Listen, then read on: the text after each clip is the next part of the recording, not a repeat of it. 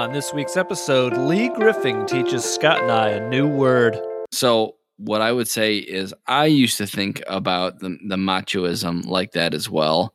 Just like machismo, I think is what they say. I don't know, but machismo? Like, oh, I'm, I'm, yeah, I think so. I think that, yeah, machismo. Scott Boris expresses his immense respect for the future accountants of America. All I want to do is not break it, break any regulations. I try to pretend like the F A A is in the airplane whenever I'm flying. And it's distracting. It's distracting sometimes. And if I try to like not pay attention to one reg, I try to pretend like the F A A doesn't exist when I'm flying.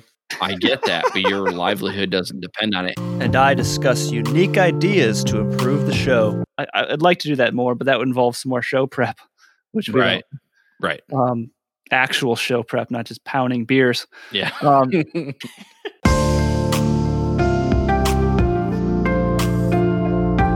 Welcome to the F A R/A I M podcast. This week we are covering the five hazardous attitudes, which is sure to be interesting. I'm going through my uh, flight instructor renewal course, so I'm finding all sorts of weird new topic ideas based on what I'm learning uh, in that every other year course I got to take.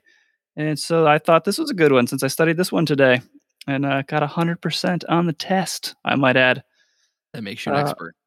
That does almost make me an expert on this topic. I uh, the ten, ten question quiz. ten out of ten. Good to go. I got I got ten out of ten.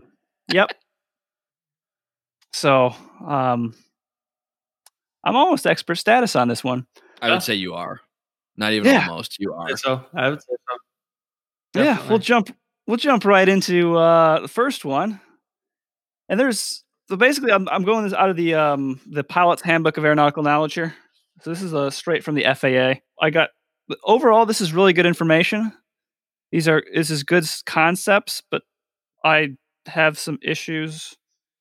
I know I had some issues, and I had almost all of these, I think, um, when I was younger flying. Uh, and I have some ideas about maybe what would have made me smarter about all of them, but maybe we'll get into that as we as we go. Uh, the first one of the five is anti-authority. Mm-hmm. Scott Boris, anti-authority. I like that. Scott has all of these at every minute of the day. He's a walking, talking hazardous attitude. Hazardous attitude. Yeah. Every one of them. I'm thinking that all the time. Oh, God. Anti-authority, Scott. So anti... What what what am I? What, what about it? What's the question? Oh, all right, I'll read. I'll I'll read the F A A's explanation of it. No, yeah. Just what does it mean? Let's see what Scott has. What does anti-authority mean? Yeah. What's it? Yeah. It means I do what I want. I do what I want. Nailed it. You don't tell yep. me what to do. God damn it. Right.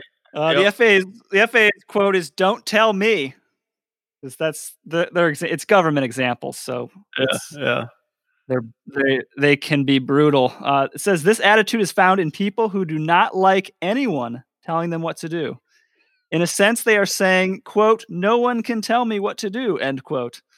They may be resentful of having someone tell them what to do, or may regard rules, regulations, and procedures as silly or unnecessary. However, it is always your prerogative to question authority if you feel it is in error. Which is an amazing statement coming from a federal document. What if it's what if it's always in error?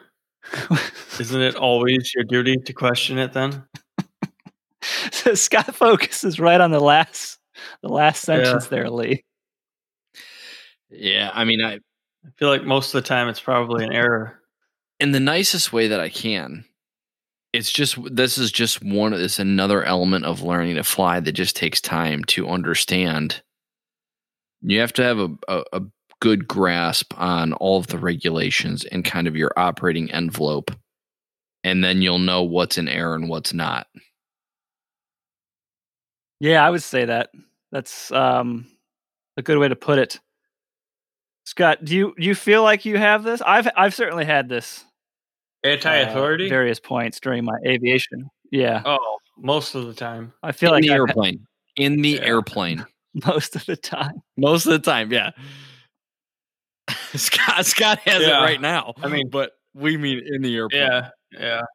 Yeah, I mean, some, sometimes, I don't know. I mean, I've never had like a problem doing with what A T C tells me to do, but you know, sometimes I just want to do what I want to do, you know, like. Well, what if it's not A T C though? Like, what if it's a regulation that you know? Like, let's say. What if I want to fly at treetop level and just cruise around and look at things? It's hard to look at things at treetop level at one hundred knots. Not that I've ever done that, but if I wanted to do that. Yeah, no, I know. It's an example. It's an example. Yeah. Like, what if you decide you want to fly around the lake at very low altitudes? Maybe. Well, it's probably legal. Maybe fly over top of some boats or something. Maybe you fly over some boats. Well, it might be legal. yeah, could could be legal. Just depends on how far away you are. You're five hundred feet. Yeah, five hundred yeah. feet. Yeah. It doesn't have to be altitude either. You just got five hundred feet away from the boat. What if it's more like five inches? Well, you know, I don't know what kind of people are doing that stuff, but. Right. Um, right.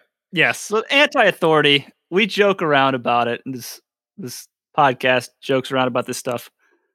This is serious, though. There, there's a difference, I think. We don't have as much of it as we got older and seen more stuff as we used to.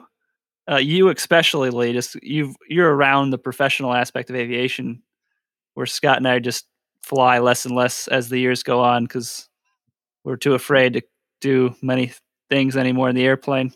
Well, that definitely sucks some of the fun out of it. Growing up definitely sucks some of the fun out of it. Yes, but it, we've gotten lucky on some stuff, though, too, though, I would say. one hundred percent. I mean, you you you you're growing in your learning stages of anything new. You see your errors. Hopefully, you live through them and you learn from them, and you grow. And then eventually, you cultivate a you know a healthier respect for you know all of these hazardous attitudes, you know, and their antidotes, which we'll talk about. And we haven't. If anybody says they haven't experienced you know this one or any of these, I would have to say they're probably lying. You know, you this is an active, you have to actively fight all of these attitudes all the time to a greater or lesser extent. Yeah. We see that at the professional level. I see it every day. And there's there's risk aversion and stuff. We, there's so much stuff here. I, who knows where this will go? Yeah. Um, Let's go. Let's whatever go. We, yeah, I'll listen to the, and edit and whatever we don't cover, which is, I'm sure it's going to be a bunch of stuff. We can just make our own episodes at some point because there's just so much conversation in this realm. So, yeah, that, I mean, I've had anti-authority. Um, what, what would you say? Could you kind of, you know, how how would you describe your experience? I mean, or experiences you've seen? Uh, I don't want to be incriminating, but. No, I mean, anything stupid I did is I haven't flown for so long. It's statute of limitations apply. So, but I, I don't have any concrete examples anyway, but it's just more of like. Me taking every single reg and like when I'm learning about it, I, I want to, I'm the type of person I want to know, okay, why are we doing it that way? Why does that rule exist? Yeah. You know, what yeah. caused that rule? You know, wh- what is that preventing? I, I'm just, I'm not the type of person you can be like, oh, this is the rule. And I'm just like, I want way more information. Yes. Um, is my default thought process when I learn a new rule. Yes. Like I why? have to have I why? have to have it explained to me, you know, why do we do this rule, which we have failed to do that. I, I'd like to do that more, but that would involve some more show prep, which we right. don't. Right. Um actual show prep, not just pounding beers. Yeah. Um right. So uh so yeah, it's yeah, it's just me I'm questioning. I'm like that last line, like that's the one Scott gravitated to t- as well. It's like I I want to know why. And I think part of me not having this anti-authority thing is I've just observed stuff and seen a lot of stuff, and you know becoming a C F I is huge, obviously. You go through a lot of stuff, you learn a just ton of stuff going through that C F I training uh, of why a lot of these things are taught this way and done this way uh, when you're learning it at that teaching level. And that has quenched my thirst for a lot of the whys. So yeah, I'm, but it took you all the way to C F I, and that's yeah. something I found exactly that. You're echoing my exact experience. You had to go yeah. all the way to C F I till some of these whys start getting answered. Exactly, which is it's that's another why. It's frustrating. Why is yeah? Why is the aviation instruction and aviation industry not like I'm learning stuff in C F I? I'm like, why didn't? Why wasn't I learning this stuff all the way through? This is some of the crazy good information. Yeah, and, and like I wasn't exposed to it, and it's not a knock on any of my many different instructors and schools and stuff that I've had throughout my aviation career. I think that's generally. They're like, oh, you don't really need to know this until you're at the C F I level. It's like, well, yeah, some people like me, and I know you guys are similar. It's like, I want to know, I want to know all that stuff for like, while I'm learning solo like stuff, you know, lay it on me. I'm yeah. curious about that kind of stuff. Yeah, I agree. I, I think, and I think you kind of described like a learning uh, mentality about it where you're, I don't want to say questioning because there maybe there's a negative connotation to that word, but you're You're in, you're inquisitive about the nature of a regulation, like so. That's the why, and when you get those answers, it gives you a better, a deeper understanding, which means you know it better, and you're more likely to commit it to memory as part of kind of like your foundation, which I think is important. When you're, you know, would would you agree? What do you? I mean, what do you? Does that make any sense? That's just yeah, it's dead on. I just, I don't, I never have. I've done a few ba- annual flight reviews and stuff and just little lessons for Scott for like commercial requirements and stuff throughout the years. But I, I don't base, I basically just don't use my C F I. Um, I have one. I just, I don't use it. And, but even though I don't use it as a C F I, that's changed how I fly incredibly going through that process of getting that rating and, you know, prepping for those tests and check rides and that just whole experience. I just made me such a better pilot from just getting my C F I. And I'm sure if I sure if I used it and actually taught people, it'd be, you know, ten, twenty X that, which you can speak to once you're actually teaching people. Yeah. Yeah, I, I agree. I mean, they always say, you know, every every certificate I ever got, that's one of the things the instructor, recommending instructor, or, you know, some type of mentor would always say is you ha- that's a license to learn. But they said that about the private and then they said that about the commercial and then they said about the C F I and they said about the A T P. So I have the highest certification level you can get. And we still say that, and it's still true. And my question goes back to why? I mean, obviously you can't inundate uh, a seventeen year old kid with information that we are kind of talking about. It's just too much. But I, I how I don't know how much the instructors maybe, you know, I don't know what it is that, that makes it where we get kind of these gaps in, in knowledge. But look at the regulations which we've covered that uh, about getting a, a license. You know, it's always about, oh, I soloed in ten hours or I got my certificate in the minimum amount. Well, okay, good for you. But how did you get all this knowledge transfer in forty hours or whatever it is for your certificate you're getting? That's... It's not possible to transfer this this much knowledge. You and I may have had the questions. We all may have had the questions. We may have wanted it. We may have been able to handle it. But the instructor was like, okay, I, you know, yeah, you're pretty intelligent. You can probably handle this. We can have this in-depth conversation. But I just really want you to get your solo cross country done today. How about that? So, I mean, I get that aspect of it too, because I've been on the other side of the table where I am just trying to get somebody their rating. And I, I try to give them as much as you can, but keep your eye on the prize. And the prize is not to the, have an A T P candidate for their private pilot check ride. Yeah, that that is true. You guys, only, which makes it tough.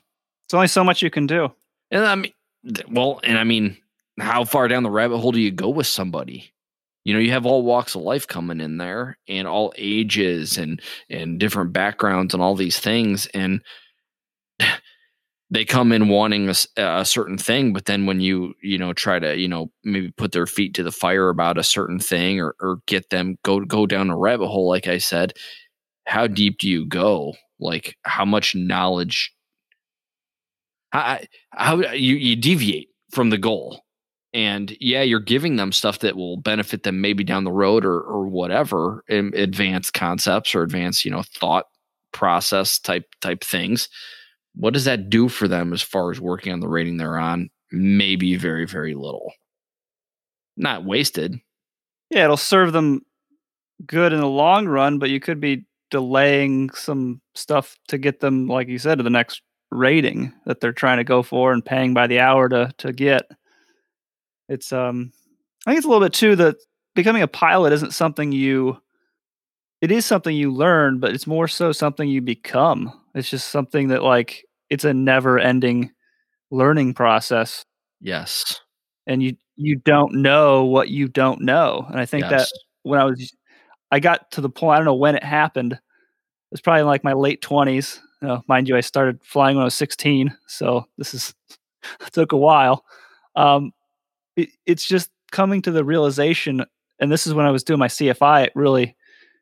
Um, which that was, not, it was my early twenties doing that, but so I don't know when this happened. I feel like it might've been C F I stuff. Maybe it wasn't that long. It took me to learn this, but it's amazing when I went through the C F I course, I realized, holy cow, there is a ton of info that I didn't know that I didn't even know. Like I didn't know. Yes. Yeah. Like it, it's not a, it's not a shortcoming of the, you know, the private pilot's license, the instrument rating, the commercial that I had up until that point. It's just, there's stuff with those ratings you got to focus on. And there's this whole body of information beyond ratings that you could never cram into ratings. That's just part of becoming a pilot. Yeah. yeah. I I feel like I pretty much know the bare minimum of what you would need to know to be able to fly an airplane. If you were to look at the, the, uh, Sorry. No, I, I know I know more than that. I'm just saying, like, I, I should know more than what I do know. Well, I'm going to pat you on the back here. I would say if you were to crack open the F A R/A I M, maybe the percentage of regs you could regurgitate may not be, like, representative of your knowledge content, if that makes any sense. Yeah. You might not, like, ninety-one one fifty-five, which the only reason I remember that is because we just covered it a little bit ago, but your common sense, these regulations are basically building a common sense, you know, concept. Yeah. You have that. And some people have more of that than others. And the regulations are there to, tr- you know, try and funnel you towards safety. You have that kind of built in. Some people do, some people don't. The regulations are there as a backstop. You, you know, you have good stick and rudder skills. You have good common sense. You know, a good percentage of the regulations that apply to you. Between those three things, that's safety. Some people may have almost no stick and rudder skills. It's all, you know, this is this balancing act.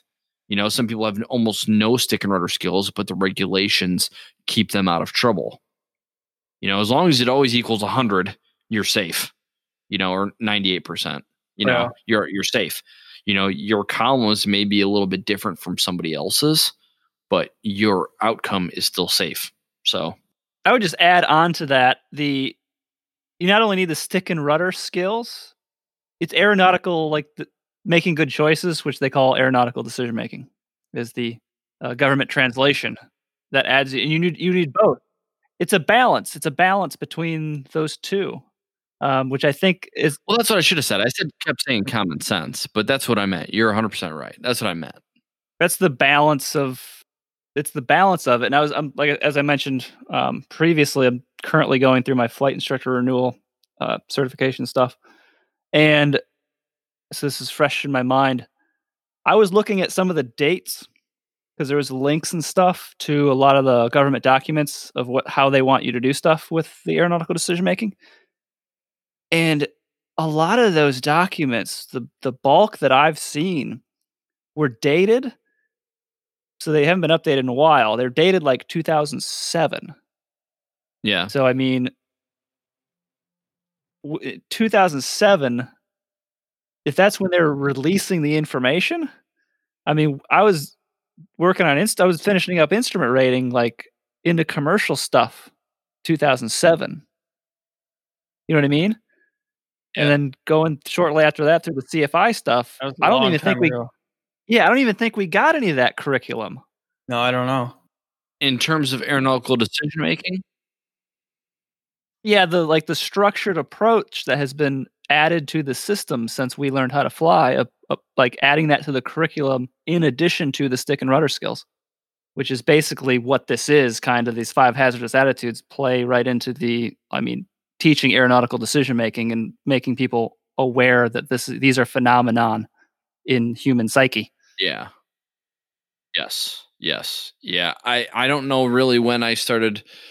I mean, I, I think it was really the airlines is when I started really thinking in that language of aeronautical decision-making. So that was two thousand thirteen or so. Okay.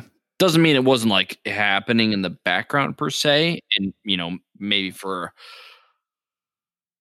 maybe at a slight uh, deficit, if you will, you know, but um, some of those things, you know, aeronautical decision-making is kind of an acquired skill.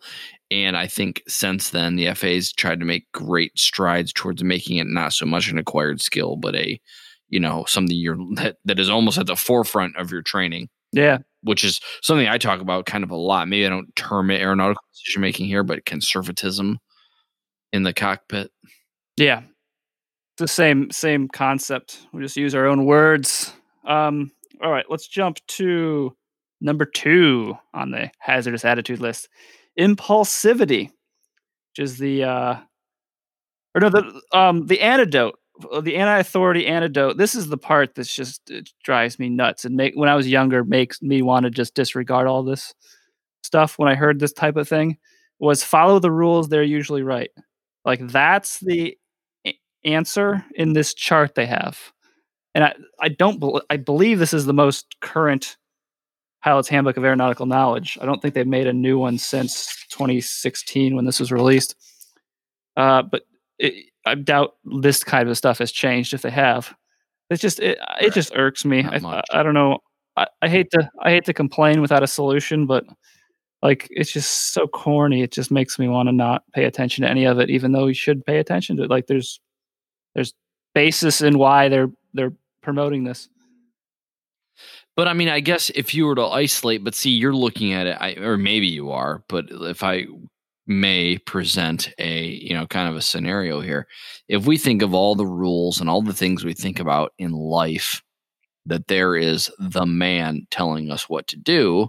And in general, a lot of times I would say that this anti-authority concept, I pretty well agree with. But somehow when I get into my professional, you know, role or in, in aviation, I tend to start skewing more and more conservative. I don't know why that is, but the rules are, you know, a lot of people would say, and I hate this cliche, but the rules are written in blood. Well, yeah, they are. And I think common sense can take care of a lot of that. There are a lot of risk takers out there, which kind of attracts people who want to learn to fly.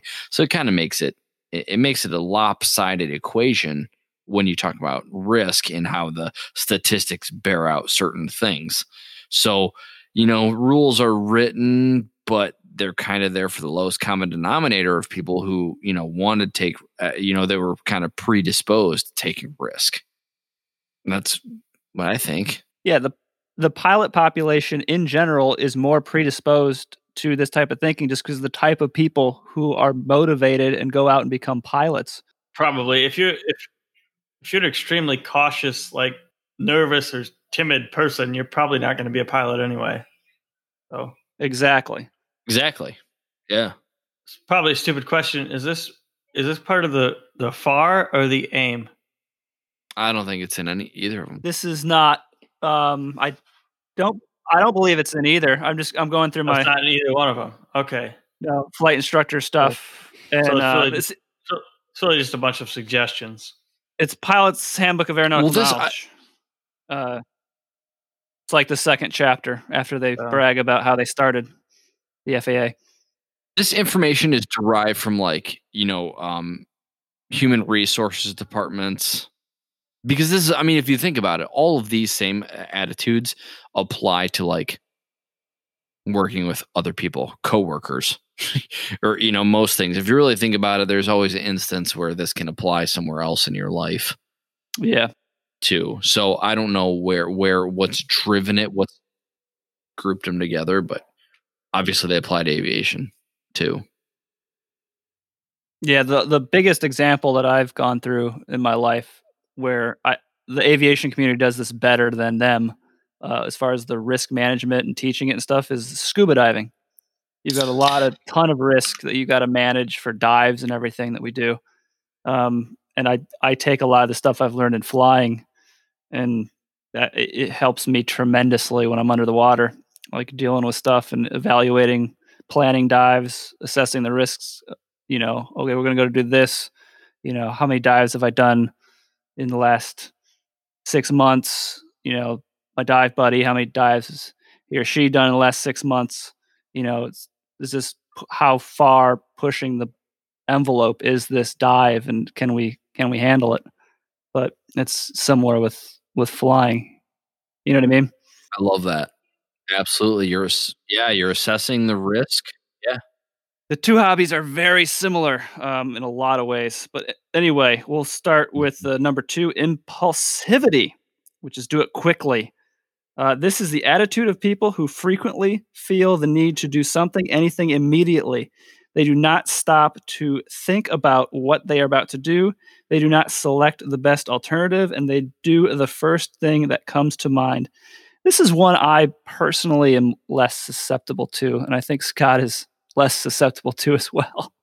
Just because, yeah. And a part of that is how, like, our purpose of flying is less utilitarian and more for just the fun of flying. So there's, right. We're not very often in a situation like if the conditions aren't great, we're just we just call the flight because, right. And if if something's not going, like, we have no desire to do anything fast, like. We're no, one fifty, like, one fifty pilots, you know? Yeah. Like, back in the day when I was more comfortable with flying, because I did, we'd just jump in them and fly whenever, all the time. Like, and I was a little more impulsive, but now it's like I'm a little more cautious. But even back in the day, it's like I never, I, I don't know. Like, I always like th- was thinking about something I wanted to do with the plane at some point that week. Very rarely would I be like, oh man, the weather's nice. Like, let's just go. Where it's like sometimes when the weather was bad, like wintertime, we wouldn't get that many opportunities. Like, I'd have like, all right, whenever there's a nice day, I'm going to do this because that's what I feel like doing.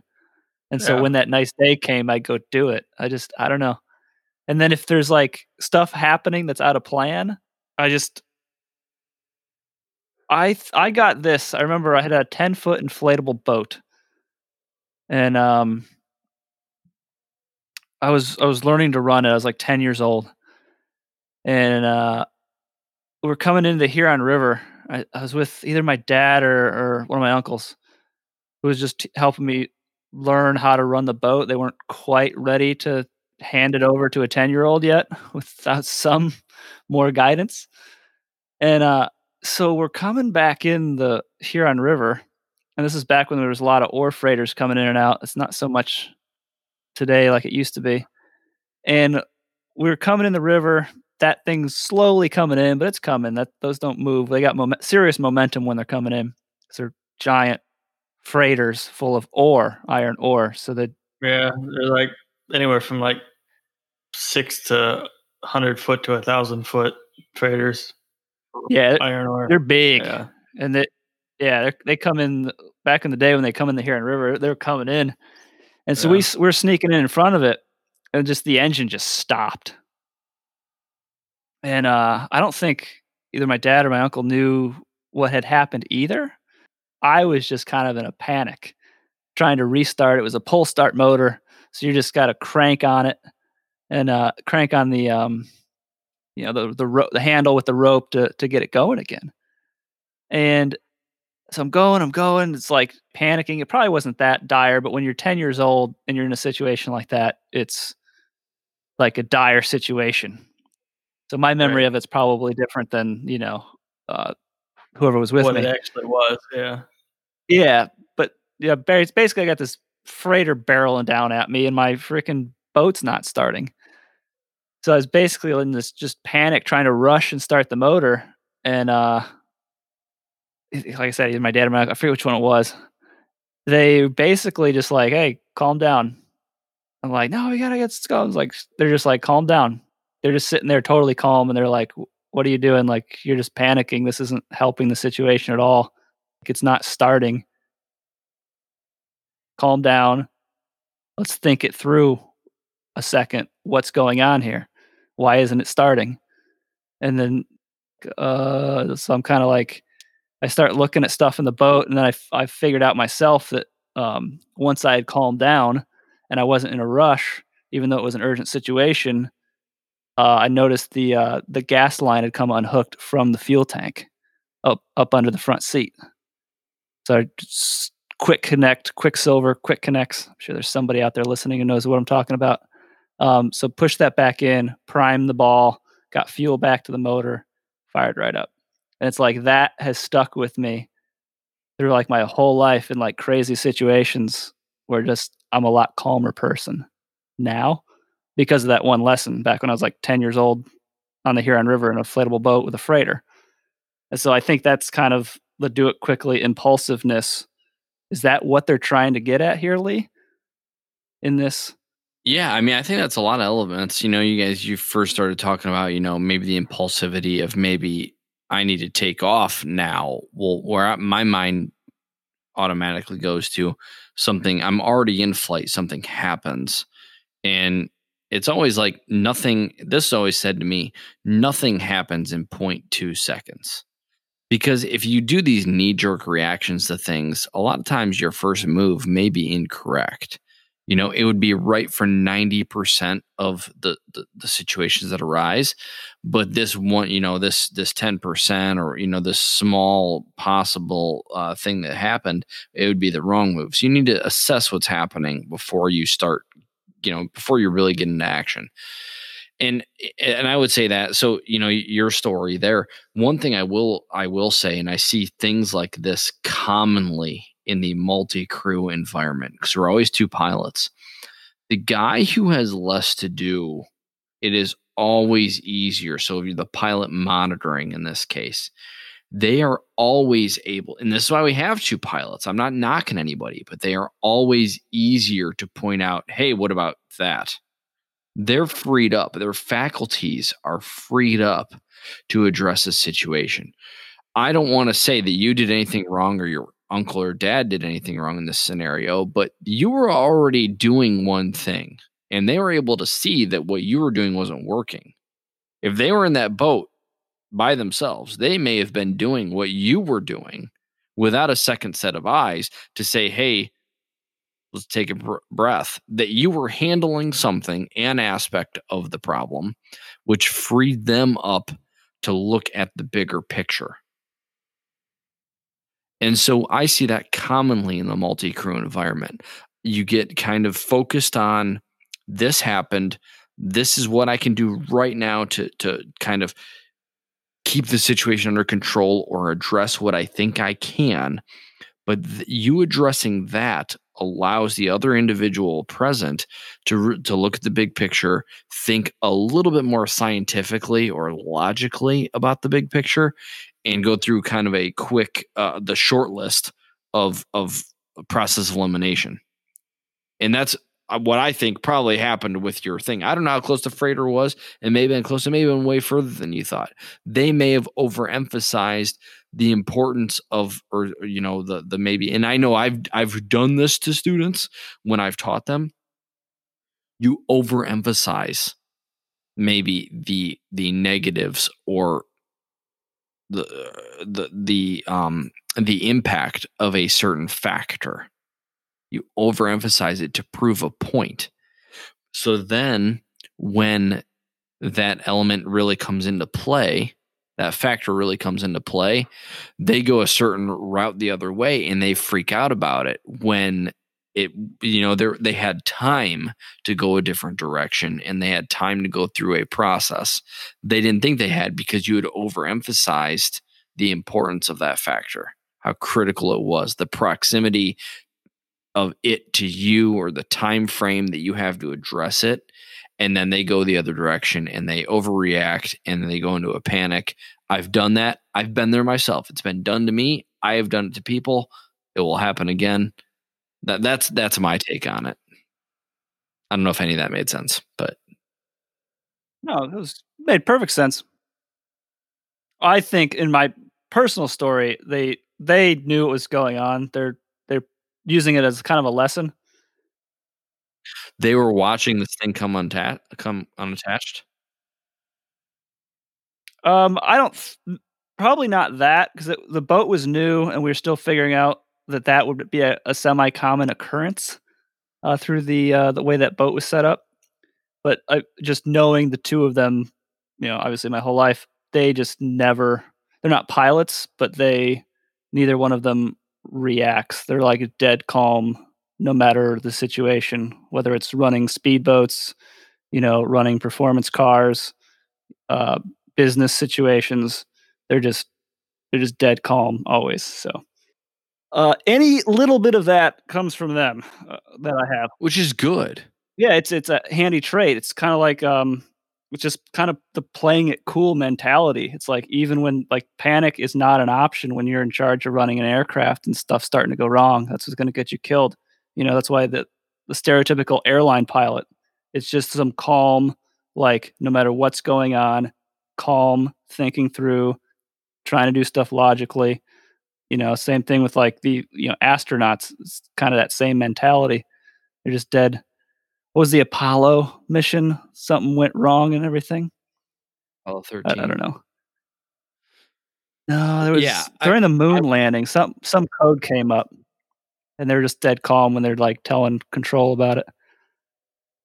Well, that's one thing like I've seen, and it pisses Lauren off, I think, sometimes, is like if like I don't have an engine on fire or something, I pretty much don't really care for the most part in like little things. Like don't sweat the small stuff, which my demeanor typically is not like that. But I mean, I don't know. It's isolated instances. But yeah, I mean, one hundred percent. I mean, there's things that you don't necessarily see when you're in the moment and you're the one expected to address something instantaneously. There is no, there's likely no need for instantaneous response. That's one. And two, if that is your goal, to be Johnny on the spot, correct it with the first possible solution, well, I guess that, that actually is the outcome. Is you do want to you do want to go with the first workable solution, but you don't want to see how fast you can get there because you'll miss something, and that's I, I think that's that's an important thing. Nothing happens in zero point two seconds. Take your time because it's it's nothing catastrophic. It's it like for us, we're talking about an airplane. If an engine fails, okay. If you only have one engine and the engine fails, there are options. We train for that. That's that's. That's kind of the point, I think. We train we train for those emergencies. Not being impulsive, cool and collective, just having that demeanor in the outset, that's usually going to result in you figuring out the solution faster anyway. So the guy you see that's Johnny on the spot, he's probably Johnny on the spot because he's not trying to react as fast as he can. He's just staying calm, keeping his wits about him or her. You know, dealing with the situation, and then that solution is going to come to you a lot faster when you're not panicking. Does that make sense? Yeah, one hundred percent. I agree with that wholeheartedly. Mister Boris, before we move, oh yeah, the F A A's antidote is not so fast, think first. I'll throw that in there, even though it irks me, because it's like, th- that's their five-word solution that's going to solve all the problems. Well, I mean, uh, we, uh, yeah, I mean, I we digress. Beat it to death. Yeah. Yeah, we beat it to death. I think we pretty much said that. Yeah, we, we, we covered that. But that's good training, though. I think good training is what would undermine, you know, what would, good training is what replaces that knee jerk reaction. one hundred percent. Yeah. And know, knowing your airplane. I can't know an airplane, though. That, that's what. That's one thing that drives me nuts. I generalities. I know generalities. There's too many airplanes bouncing around inside my head. Like I'll like something will come up. Oh, what's the limitation on this? And I just spout out some. That's from like two airplanes ago. Like I can't keep all this stuff straight. I got four, four, and there's people with more than that floating around than me. I don't know how they do it. I can't do it. Yeah, I got to look at big picture stuff. I can't look at the super nuanced stuff. I can forget things is my talent with that. So once I'm not flying the airplane anymore, like I owned a uh, one fifty, it was owned half, uh, had it was a partnership with the, um, but I knew that plane left and right. I haven't flown a one fifty for over ten years now, I think. And I couldn't tell you hardly anything. I could probably jump in it and fly it safely just because it's the one I, it's the oh, yeah. make and model I learned in. But I couldn't tell you any of the V speeds or any, anything anymore. I'd have to really think yeah, about you everything. Could probably, you could get pretty roughly close to what they are, though. I'm sure. Yeah, and I I, I take that That's back. Anything. I've been in yours, Scott. So I, I yeah. Yeah. I mean, yeah, you, been, uh, you might not know the exact number, but you, I, I bet you could get pretty damn close. I it's all by feel at that point, and I, I take well, that back. Yeah. I have flown yeah. yours a little bit over the yeah. years since I sold mine, but yeah. not very much. Like when I think of an airplane now, even though I love the one fifty so much more, most of my mindset's the, the one seventy-two, or I have post-traumatic stress syndrome from banner towing capable Super Cubs is what a lot of I should probably get a therapist, but that's another conversation for another day. Um, invulnerability is the, uh, is the number three, which is, this is the, it won't happen to me. That that's, that's not, uh, that agrees. Probably, it doesn't ir- irk me as much as the others. That's, that's probably pretty, a pretty common feeling though. I feel like, I mean, yeah, it won't happen to me. I feel that way a lot of times. Yeah. yeah. Yeah. Think about the beach in Normandy. I think a lot of them felt that way. Right. That's what I think of. That's the shot. First thing I think of. What I think yeah. of, it's humans are basically the only being on Earth that we are aware of our own mortality. Yeah. It's, save it, okay. Animal lovers, the pet lovers, the people who love dolphins. They say elephants are. Okay. There's I've heard certain that. Arguments to be made on different stuff, but I think dolphins are too, maybe. I but. just brought up the dolphins. Okay. I've seen dolphins. Okay. I mentioned earlier scuba dive. Save me the emails. For the most part, there's no other being that has as great of understanding anywhere close to how humans just understand Th- their own mortality. Like we are going to die at some point. Everyone knows that.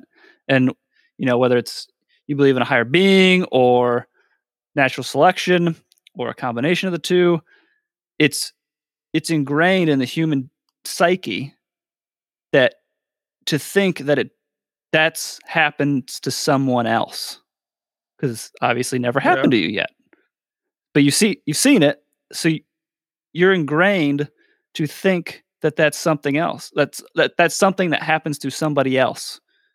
Because, I mean, and this isn't a bad thing to develop. I mean, imagine if you just went around just worrying about everything. Yeah, you wouldn't yeah. be able to do anything. Yeah, there's people like that that just are freaked out. Like they always think they got oh, yeah, like some the, disease and everything. It's a miserable life. Yeah. Oh yeah. Now there's there's hypochondriacs everywhere right now. It's ridiculous. It's like a yeah. infestation of hypochondriacs. So there is, that's a good thing for, that most of us don't have to deal with that. Like we have this natural ability to uh, like not think about that. Like hardly ever. Most people don't. Most mentally healthy people don't think, unless they're going through something like terminal cancer or something. That's there's exceptions, obviously. But for the most part, healthy people are, n- are not thinking about this, especially young people. And that's not very good trait to have in a lot of situations in, in aviation because of some of the inherent risks. That is that survival instinct, that instinct that's making you enjoy your life because you're not worried about constantly dying, that's working against you a lot in aviation. So I think that's why they added that in here. Is there anything you guys could add onto that? Or got to have a healthy respect for your mortality. That's what makes you conservative, and that's what makes you second guess a lot of the other, all these other hazardous attitudes. Anything else that would drive you towards getting in that plane and taking off, or trying to land in, you know, crap weather. That invulnerability, if we can conquer that, that takes care of a lot of the other ones. Yeah, a lot of the other hazardous attitudes. I mean, for sure. And this is, I've mentioned this, I believe, on this program before. It is ironic how the younger you are, the more risk prone you are, versus mm-hmm. which seems backwards if you think about it logically, because when you're younger, you have the most to lose as far as like years left to right? live. Life years, yeah. And then when you, you should be get, taking the more risk when you're older, because then like you die, you already lived a decent life, but when you're young. Yeah, so logically, if you're going to be more risk adverse at some period of your life, logically you would do it towards the end when you don't have that much left anyway. But it's, for some reason, it's just this wisdom. Humans are completely opposite, you know, generally speaking. Just an interesting thing to think about. Sure is. Yeah, uh, antidote, F A A solution, uh, you say it could happen to me. Uh, yes, it their, could. There's, there's a lot of things. A lot of things could happen to you, though. Yeah. Yeah. That's one I would say we had, Scott and I had that a little bit back in the day. The yeah. invulnerability yeah. aspect with some yeah. of the stuff we did. Yeah. Uh, combined with the next one, number four, Scott and I certainly had, and uh, this is probably one uh, I struggle with a little bit still today, is uh, macho. The macho hazardous attitude. They say uh, pilots who are always trying to prove that they are better than anyone else think, I can do it, I'll show them. Pilots with this type of attitude will try to prove themselves by taking risks in order to impress others. While this pattern is thought to be a male characteristic, women are equally susceptible. I don't know if they're... I, I'd be interested Whoa. to see the statistics. I, Whoa. I think... Bob, hey, what? Hold on a minute. What? Did you just identify genders? This is a... This is a, twenty, this is a twenty sixteen... This is... This is a, It's a twenty sixteen publication that I'm sure yeah, that's... Yeah, this I'm is twenty twenty-one, sure, Bob. We're not... We don't... Pilots, okay. Okay. Pilot's okay, Handbook of Aeronautical Knowledge. I'm, I'm going to have to put a pause on this because we do not... We do not identify genders. Okay. This is the F A A H eighty eighty-three twenty-five B is I'm reading out of. So the F A A, I'm sure... Well, whoever wrote that is definitely getting fired. Yeah, so good luck to you, they, whoever wrote that. Their um, career is toast. All right. They will also be blocked from. They will also be blocked from Twitter and Facebook forever. All right, um, back to macho. Praise, uh, but, but praise President Xi. Oh God, um, macho. You and I have definitely struggled with this, Scott. Lee, yeah. you a little bit back in the day too. Yeah, I know. I've done them all. Yeah. Oh, I mean, I we almost had a we almost yeah. had an axe to grind back in the day, right. with like proving that do. we could like we could land a plane better than anybody was our yeah. was yeah. our uh, our desired wannabe reputation, I think. So what I would say is I used to think about the, the machoism like that as well.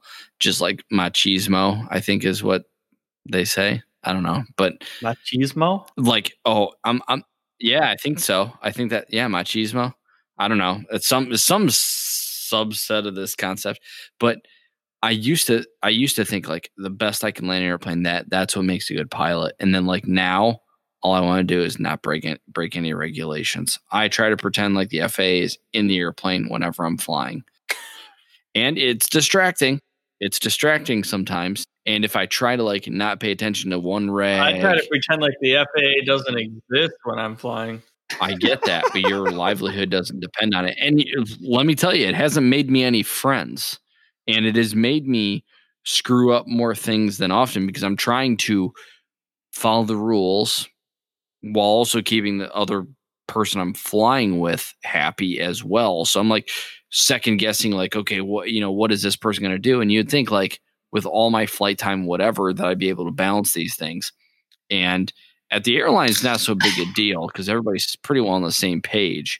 But like once you get to other forms of flying in my more recent flying career, you have a, a very different uh, backgrounds of people, um, and and their their desire to adhere to certain regulations over others. And there's some common sense involved as well, but it, I can boil that down and I can say the common sense says just follow all the rules. Why break any of them when it's just as easy to follow them? Why break them? That's my stance. I like to look back on a flight and be like, man, I was a true professional today. And now, like when I try and balance common sense with following rules, I, you know, I drop the balls often, uh, you know, every flight, multiple times in a flight, and it drives me nuts. But I am trying to balance, you know, r- real life expectations of other crew members, passengers, and the regulations, which is sometimes tough to do. So a lot of the the machoism, machismo, whatever you want to call it, a lot of that has kind of been beat out of me. I just try to I just try to follow the rules and keep people happy. The landings, yeah, I try to do a good landing, but it's not in my mind anymore.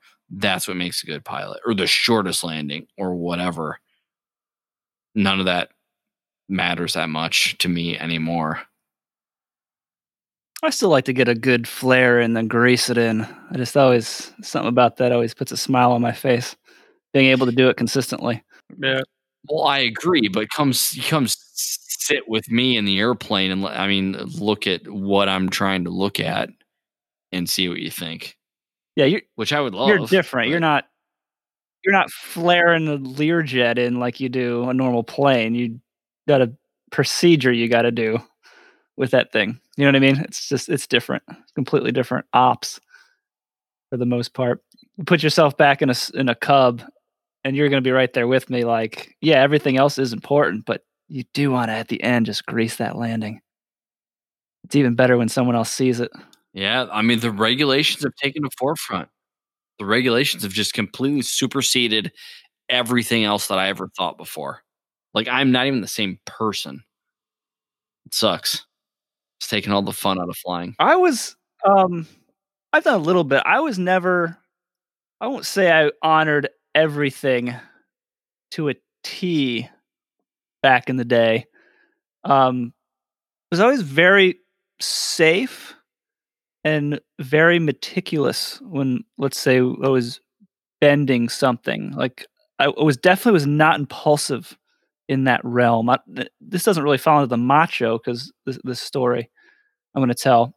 Um, but it was because I don't think I've ever told anybody this. So, um, well, maybe you guys.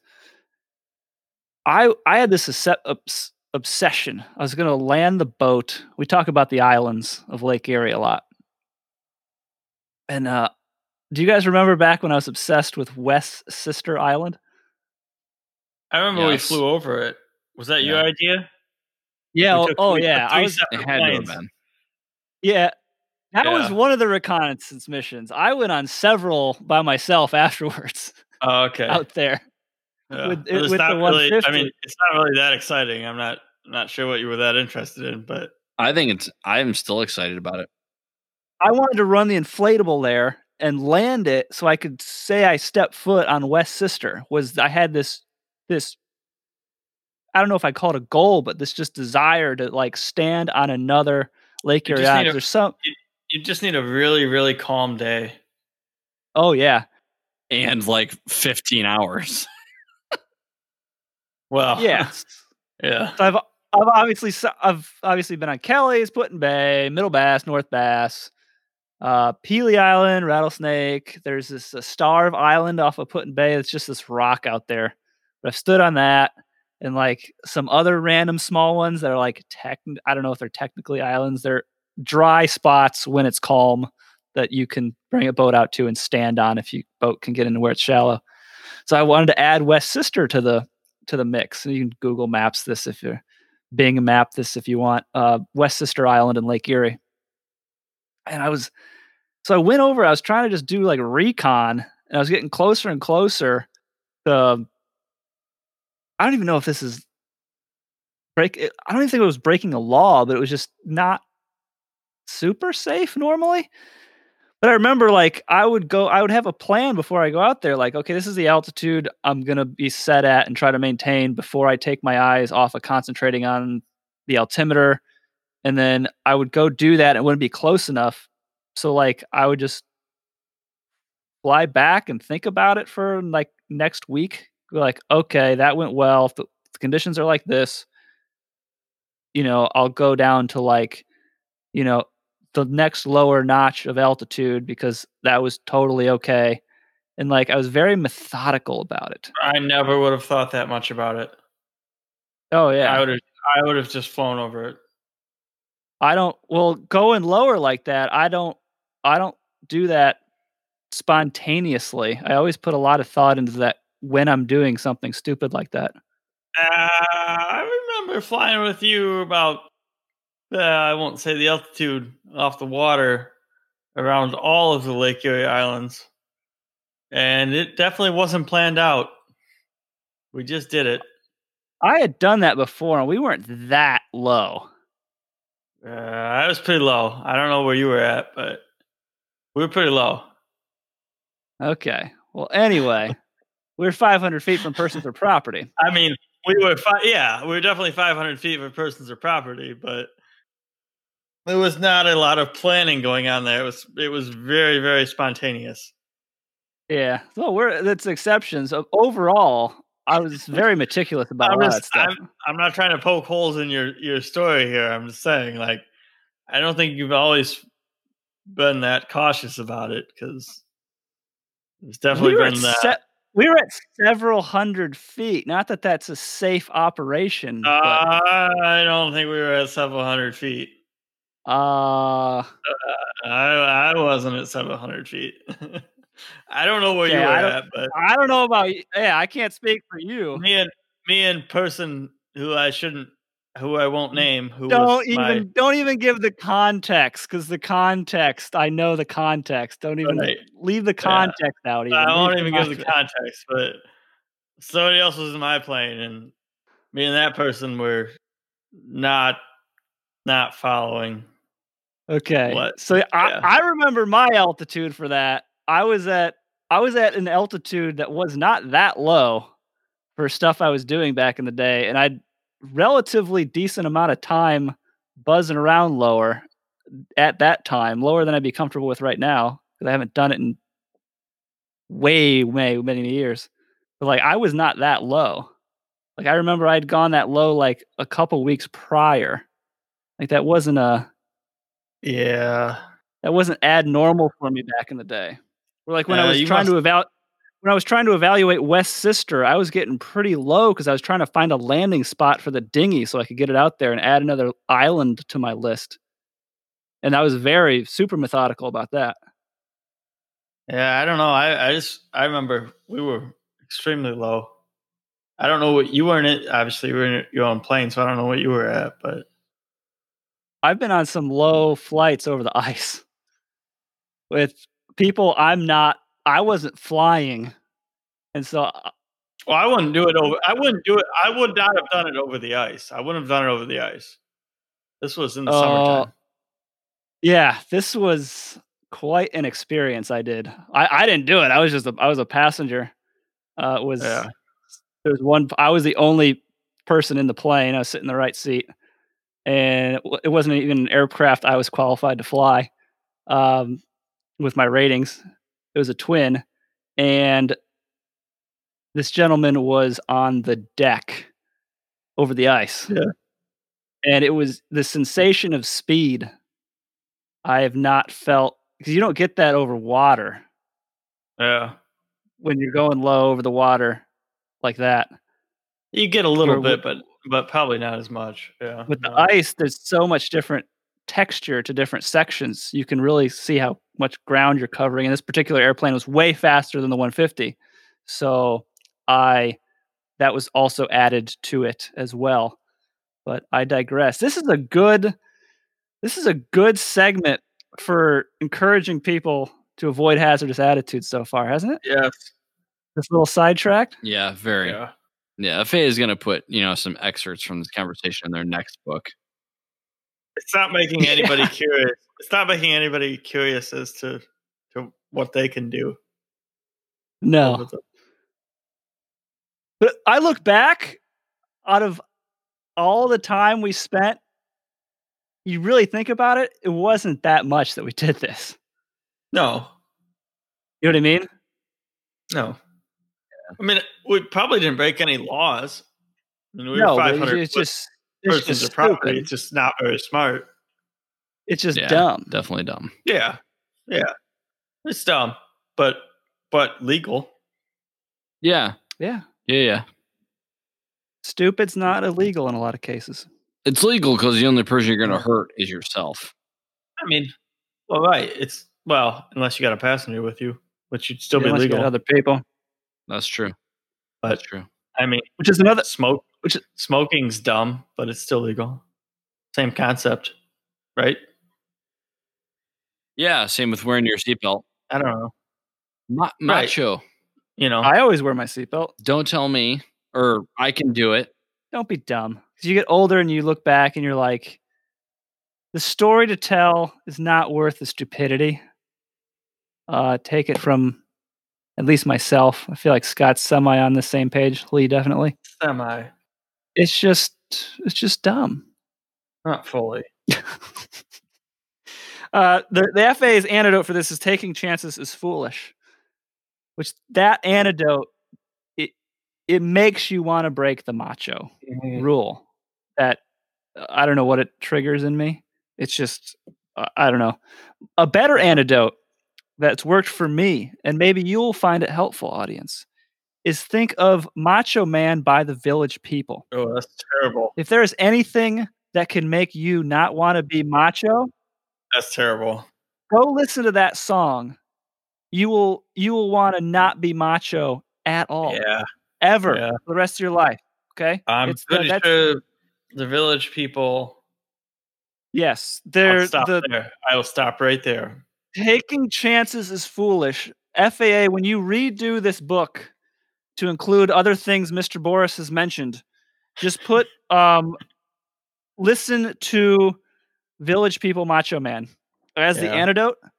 And that'll, that will probably help ninety percent of people who are typically inclined to be macho. And like I said, um, the village, the village people, we'll move on. Resignation. Stop. Stop right there. What? Resignation. Let's wrap this up. I feel like we might be able to get this in a reasonable freaking time thing when I edit half the stuff out. Um, this is their phraseology is what's the use? Uh, pilots who think what's the use do not see themselves as being able to make a great deal of difference in what happens to them. When things go well, the pilot is apt to think that it was good luck. When things go badly, the pilot may feel that someone is out to get them or attribute it to bad luck. The pilot will leave the action to others, for better or worse. Sometimes such pilots will even go along with unreasonable requests just to be a nice guy. Or girl. Yeah, that sounds that sounds dumb. Somebody uh if you're like that, you probably just shouldn't fly. That's you. Out of the five, this everyone has I think everyone has a, some of these to some extent. This is probably um uh myself and Mister Boris, I know for sure, uh, probably our least thing we fall into. Yeah, if if that's the way you feel, you probably just just shouldn't be a pilot. I don't I don't know if I would say that, but it's it can be a dangerous trait. Yeah. Uh, if you're a pilot and a pushover and like you have people around you basically, you know what I mean? It, it yeah. can be a recipe for disaster to not be able to take that authority and be like, no, we're not doing that. I don't care. We're not, you know what I mean? Like, I'm comfortable doing that. I know Scott doesn't care. No. Lee, you care about stuff so much. I know you can, you basically are trying to control the situation at all times. You're not really apt to have outside forces influence you a whole lot in your decision-making process when you're operating aircraft. No, there, but there's a lot, I would say, and not, not anything, you know, against you guys, but there's a lot more factors, you know, at the airline level the, you know, corporate flying or, you know, commercial, any type of commercial flying, there are a lot more external factors um, that are trying to, you know, that are molding your decision-making process.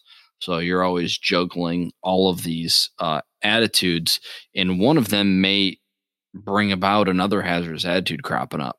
So, you know, it's kind of like whack-a-mole, you know, really. It's just like, hey, this is, this is driving my thought process here.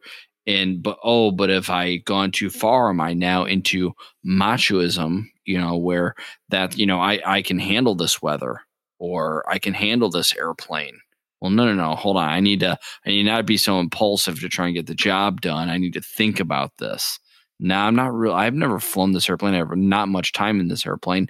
The weather's kind of crummy. So it's, it's just, you know, you're going through this, this is, these are kind of a, a little bit of a footprint for a, a mental, you know, you're working through a, a scenario. You'll have all these crop up, and it's, you have to deal with them, and it takes time to be able to do it. I think I found, yeah, work through the hazardous attitudes. You're gonna, you're gonna, they're gonna come up, maybe multiples on one given flight. Addressing one element, one external factor, may take you through a range of emotion that spans these hazardous attitudes, and it takes time. It is an acquired skill, um, and sometimes you you'll make the bad decision to learn how to, you know, how to address the hazardous attitude. And it's how it's having the stick and rudder skills, like we talked about before, the balance, have the stick and rudder skills that can kind of save you if your aeronautical decision-making is maybe lacking. And it is your instructor's job, or your mentor's job, or a combination thereof, to get you to that, that ability for one strength to maybe soften, you know, the gradient uh, for one of your weaknesses, until you can be around enough and see enough and get exposure to enough that you have a more refined, you know, uh, aeronautical decision-making model, in, you know, internally in your head, and uh, your decision-making process, and how you work through and how you choose to work through and weigh all the variables in these hazardous, hazardous attitudes. It takes time. Yeah, for sure. Resignation, before we wrap this up, that is, Scott said the point of you shouldn't be a pilot if you have like that resignation quality. When this is obviously, this is one of the five, it's the last of the five, but they put this in here for a reason. What's, what are your thoughts on specifically the, the resignation aspect of it? You had mentioned the airlines, how it's hard because you've got schedules and professional stuff, but maybe speak more towards, have you ever had this like just for fun flying? Because Scott and I, it's all fun flying for us pretty much. Is like, I see that as like, my interpretation is you feel like you can't make a difference in the outcome. And so, you know, there's certain things you can take that in every segment of the flight, obviously has its own issues and external factors. And before takeoff is probably one of the more critical ones, because that's the only one you can really postpone indefinitely, is taking off. So if you have, you know, resignation, and, and you're allowing external factors, which I think is what you're driving at, if you have external factors that are pushing you to take off or take some of these other risks, um, and you're resigning yourself to say, you know, what's the use of arguing with someone, my boss, my wife, air traffic control, whatever it is. I don't think any of those are valid. I, I mean, you have, those are the people. If you can't stand up when you see a potential safety margin uh, reduction, if you can identify that, and maybe that's another problem. If you can't identify that, that's a problem in itself. Definitely don't be flying. But if you can't identify that, and then you can't really, you know, dig in deep and be like, no, we're it, the, the margin is too small. The safety margin is, is too small. We're just going to delay the takeoff or whatever we're going to do. If you can't do that, I would agree with Scott one hundred percent. That's a quality you can't have. But in terms of, you know, ever thinking that no matter what you can do, or, or do you mean, Rob, that like the schedule, the airline, the, the flight must go on? Is that kind of what you mean in terms of what I, I don't have any really any say. Is that is that what you're getting at? I guess that would help me. That was, I mean, I, I was just talking in general resignation. It's there's a lot of different avenues that I maybe I didn't think of when I was reading through this before we started talking that you can go down with that that resignation. Uh, what I was thinking of is more of just passive attitude. But yeah, you're adding some good points as far as those external pressures and stuff. And it's yeah, it's it, it can be difficult, especially in, in like the passive co- passive attitude. Yeah, just not by by passive attitude. I mean, like, oh, it's there's a snowstorm there, but you know, uh, what you know, what am I gonna do? Like, I, I don't know. I guess I was, I guess, no, thinking about yeah, it differently I don't than take it that way at all. Than what you thought. Yeah, yeah. It's, it's interesting. Yeah, no, I don't, I, go ahead. Yeah, sorry. We got, yeah, we got a lag. I'm, I apologize. Yeah, it's I. Yeah, I don't take resignation that way at all. I see resignation as just summing it up in my own words as not thinking anything you do will make a difference. And I can see kind of the the avenue you're taking. Like it's an airline. There's a snowstorm. Eh, that air that that guy just took off. Well, there goes another one. Well, I guess I should go too. That is, I guess, the avenue that, that maybe you're looking at a little bit. And I would, I kind of agree with you in that, in that context, um, that, that, that, that is a, an external factor. What is everybody else doing? How am I going to explain to dispatch or my chief pilot why I, you know, said, no, we can't take off right now when every, uh, everybody else is taking off? I guess I can see the resignation or the, the the feeling of nothing you can do will will make a difference. I can see that. Um, but where I think you're saying you want to take off or you're going to take off just because everybody else did, um, I don't know exactly which one that c- kind of falls into, either between invulnerability and the ma- machoism. Um, it's probably more one of those than I would say resignation. Because you're like, well, if they can do it, I can do it. Where resignation, I kind of feel like is like, well, they're doing it, so I guess I should do it. You're, you're, there, you're. That's the passive attitude aspect of it, which I, I think I one hundred percent agree with you. And it's maybe a subtle shift, but I think, I think, I think you're onto something there for sure. But I think that's more likely if that guy can do it, I can do it. So that's invulnerability or, you know, it's not going to happen to me, or the macho, which is, I can do it. You know, the what this airplane is super capable. I'm a proficient pilot. We can fly through anything. And that may not always be the case. I think it would fall more towards that. I think of, we won't mention any names or professions. There's a gentleman at uh, an airport up in Northern Ohio he kept his plane at. Who he was just kind of like, he, he was successful. Um, I won't say what. But he was a very successful guy, but he's just kind of quiet, kind of like passive. And he, his wife was, uh, she said what was going to go on, um, basically. And she wasn't really a pilot. And I would see those two. I, I I'd known their, I know their kids. So I, I was at the house a little bit too before I ever, before he even became a pilot. So I'd saw it at, in their home situation too. So I maybe observed this more than you guys did, but I saw him take off sometimes from like, that's just because she wants to go somewhere right now. What the hell is he doing? Go taking off in this situation. That's an example where I think of like the resignation where it's really? Just like, yeah. I'll mention the name. I'll mention the. You can think about it. I'll tell you who after we're done recording. But that's what I think of. When, yeah, um, I can see that. I can see that. I mean, I think. I, but I always go back to how did it. The way you are conveying it, you're one hundred percent right. I think in my in the terms that I would interpret that situation is like.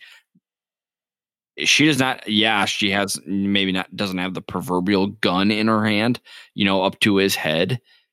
I mean, can't he explain? He's the pilot. He knows. How can he not you know, explain that to her. And that plays exactly into, I guess, what you were saying as well in that aspect. But he's just not weighing the wit, the risks correctly, in my mind. If it truly was not safe, yeah. maybe he, maybe he's like, oh, she really wants to go, and I guess it's really not that bad. But that's another hazardous attitude popping up. I can do it. Machoism. It might be a very soft, subtle. I worked at an airport, and uh, there was some passengers that were really angry that the pilot said they weren't going to fly them to the, where they wanted to go because of the weather, and they were bitching at him. Basically, you know, they were pretty upset, yelling at him, you know, mm-hmm. saying that they had, you know, things planned and scheduled, whatever, family get together. And uh, it was like really like the sky was like complete black, and it was like bad weather moving in. He was like, he was, he was messing with them. Basically, he was like, all right, let's go. He's like, get in the plane. He's like, I'll sh-. he's like, you want to, he's like, we'll, we'll give it a shot. See what happens. You know, they flew into this like completely black cloud. You know, they turned right around after that and came back in and landed. They didn't go any further than that. But I, I feel like he was just like showing them like, you really want to do this? Like, no, you don't, you know. What, in a scenario like that, I mean, it, it does, it does, it does help. There's so many situations that, that I've seen previously where people undermine. They have, they feel like you're new and they've done more flying than you, so they know better. They, oh, I've flown in worse. We've been in worse, blah, blah, blah. We've been doing this for forever. And it's like, you haven't seen this. So if you think you know better, let's go try it. And next time yeah. you're going to think better. You were trying to give them aeronautical decision-making capability. And that is in certain, you know, um, air carrier operations. I'm, I imagine up in Alaska, this is a very prevalent concept. You have to instill in them, you know, some aeronautical decision making. It's not worth it, people. No matter what you're going to go do, if I tell you it's not, believe me, I want to get you out of here as bad as you want to get out of here. So don't tell me what is safe and what isn't. If I tell you it's not safe, you need to trust it. You know, and but you know, and I and I think that that was probably played well by that individual. I don't know how well they handled it from a bedside manner standpoint, but that's too. It's the situation usually doesn't allow that. It's got to be such a unique situation where you can safely go scare somebody like that and s- still know you're not going to be in trouble. Yeah, I'm sure. The, I'm sure the pilot I'm talking about knew that like he could scare them and still make it back to the the base airport safely. But yeah, because there's probably there's way more situations where you just that would that option would not have been on the table to even do that. Yeah. You know what I mean? Yeah. So yeah, that's interesting though. Um, but yeah, that's that's my basic summary of those five hazardous attitudes. I think we uh, killed Lee, it. You already did a summation earlier. Yeah. Mister Mm-hmm. Boris, you got uh, anything before we go? I do not have anything to add. All right. We got a five-star review. Like I pull it up in my email here. Man, I'm behind on email. Uh, if you emailed me and I haven't gotten back to you recently, this is beginning of January. Uh, I do feel bad about it. Um... Jimmy Z, five stars. Wow, three exclamation points. Just wow, three exclamation points. Greatest aviation podcast ever. Love listening to these guys. Learn something from every episode. The information provided is very easily digestible from the different perspectives of the three presenters. Um, thank you. I feel like Jimmy Z gets it. You know what I mean? Yeah, he does. I like Jimmy he- Z.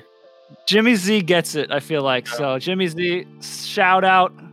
Um, some, people don't, some people don't understand that the dynamic we have here, but I think Jimmy Z. I think Jimmy Z understands. Yeah. So, thanks. Uh, thanks for the five-star review. We do appreciate it. Um, email is our preferred method of communication. My email is F A R A I M at robert berger dot com, spelled B E R G E R. the German way, not the sandwich way. Mister Griffin is F A R A I M at lee griffin dot com, G R I F F I N G. And Scott is F A R A I M at scott boris dot com, B O R E S. And uh, once again, thank you for listening. Hope you got something out of this. Shoot us an email if you have a comment, concern, question. We'd love to hear from you guys and gals. And uh, we'll see you on the next one. Thanks. Thanks, guys. See ya.